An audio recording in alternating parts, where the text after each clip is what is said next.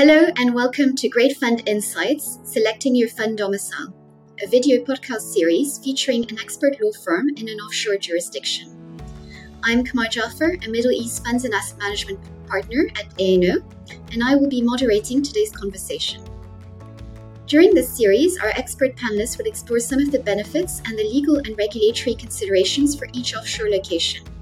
We'll also cover frequently asked questions on how to choose a domicile for your fund and why offshore jurisdictions have become a key choice for global alternative investment funds. Today, we'll be discussing topical fund trends in the Cayman Islands, and I'm delighted to introduce our guest speaker, Philip Ireland, partner at law firm Maples and Calder. Philip is the joint managing partner and head of funds and investment management of Maples and Calder Dubai and is based in the Maples Group Dubai office. He specializes in collective investment schemes, in particular private equity, venture capital, real estate, and Sharia compliant funds.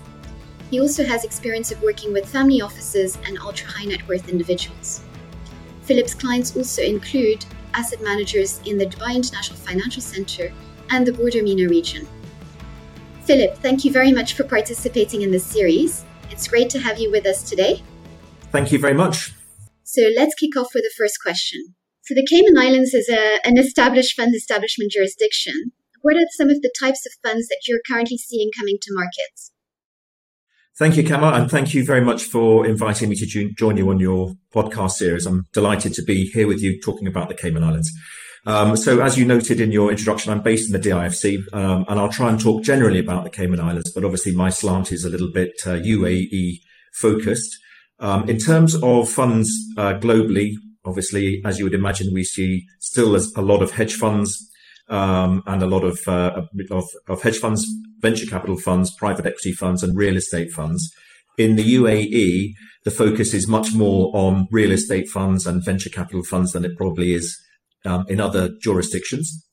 Um, and of the VC funds, I'm seeing a lot of um, funds that are investing in sort of first seed rounds of um, fintech companies, um, health tech, edutech, a lot of a lot of tech focus, um, and that's all. Or a lot of it is um, a, a, a sort of fintech companies in, in the in the region, um, and managers attracting investors in the region to invest into those type of um, investments. And what is the type of vehicle that you're commonly seeing um, being used? And are there any innovative or creative structures that you're seeing being used in the market? Yes, good question. So, I mean, the choice really is between a company um, and a partnership. A company tends to be used where all of the investor funds are being drawn down in one go, and a partnership tends to be used for VC type funds where the commitment is being drawn down over time. Um, so I guess, yeah, that's really the choice in, in terms of the, the sort of fund vehicle. In terms of um, creative structures, I guess one of the nuances in the region, and you'll be very familiar with this, is trying to structure um, investments in a Sharia compliant manner.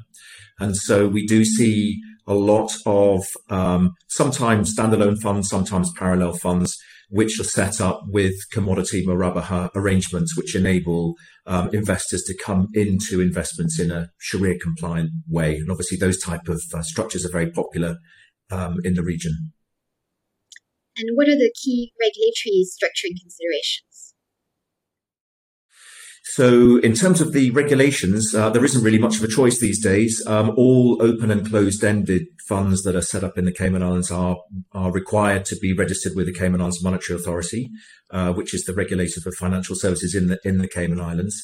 Um, the most of the funds that, that I see, and specifically the, the venture capital and real estate funds, um, will be registrable as private funds. So that's the sort of fairly new regulation that came into play with that regulates closed-ended um, funds. So there isn't really a way to sort of structure outside uh, those requirements. So they will fall within those requirements, and you know, happy to talk about what those requirements are. Yes, as you mentioned, it's been um, two years since the introduction of the, uh, the Private Funds Act in the Cayman Islands. Um, what has been investor and manager reaction in that regard, and what are the key requirements that apply to to those types of funds? Yeah, sure. So yes, the, the Private Funds Act came into um, effect in August 2020. Um, and in advance of that, I guess there was some concern um, amongst the Cayman Islands practitioners, myself included, that this would put, you know, have a, have a negative effect in terms of putting people off using the jurisdiction. But to be fair, I think it has provided some comfort to investors. So there were some investors who, whose um, investment criteria required them to invest into regulated entities. So it's certainly been a, a, step in the right direction for them. And also, I think the managers as well, having a regulated entity um, also enables them to attract a sort of wider um, investor base. So um, in short, it hasn't really put people off using the jurisdiction, thankfully. Um, and in terms of the requirements, there are certain particulars that need to be filed with the Cayman Islands Monetary Authority. Um, and uh, although there isn't a particular requirement to have functionaries in any particular domicile, so you don't need to have an investment manager, obviously, in, in the Cayman Islands or investment advisor um, or an administrator um, you do need to have a Cayman audit firm engaged to sign off on the account. So that's the sort of other Cayman nexus, if you like.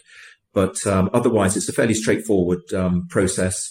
Um, we're able to do the um, filing online, so it's fairly it's fairly swift and, and, and reasonably painless. I'd like to think.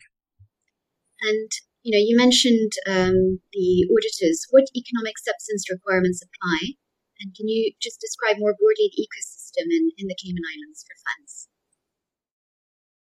Yeah, sure, of course. Um, so just taking your first question, in terms of economic substance requirements, um, the Cayman Islands has adopted um, an economic substance regime, which I suspect is broadly similar to those that you will have seen in other jurisdictions, um, whereby there is a list of nine entities that requires um, uh, uh, uh, the user of, of, a company to, to have substance in the Cayman Islands. Um, but in Cayman may be a little bit different. The step before determining whether or not an entity is undertaking one of those nine activities requires um, a consideration of whether or not the entity is an investment fund. Um, so an investment fund would include a, a, private fund. And so if you're a private fund, um, you don't need to think any further about um, whether you're undertaking one of the other, you know, nine activities. So, so in terms of the funds themselves, they are outside the substance requirements um, to the extent that um, managers were looking to set up um, a separate, you know, management entity or an advisory entity um, in the Cayman Islands. That entity itself, that separate entity may be subject to substance requirements depending upon what it's doing, specifically whether it's undertaking discretionary investment management services, which is one of the nine activities that requires substance. Um, in response to your second question, with respect to the um, ecosystem, um, as you will anticipate, um, the Cayman Islands has been a, a, key player in the financial services world for many years, um, and there are no shortages of um, service providers. Um, there are a number of um, audit firms who are approved by the Cayman Islands, Cayman Islands Monetary Authority. They include all of the uh, international audit practices as you'd expect, and some smaller ones. there are also a large number of administrators um, and other service providers. So certainly no shortage of um, people who are willing to assist throughout the process. And what are some of the legal and regulatory developments on the horizon um, that you're seeing?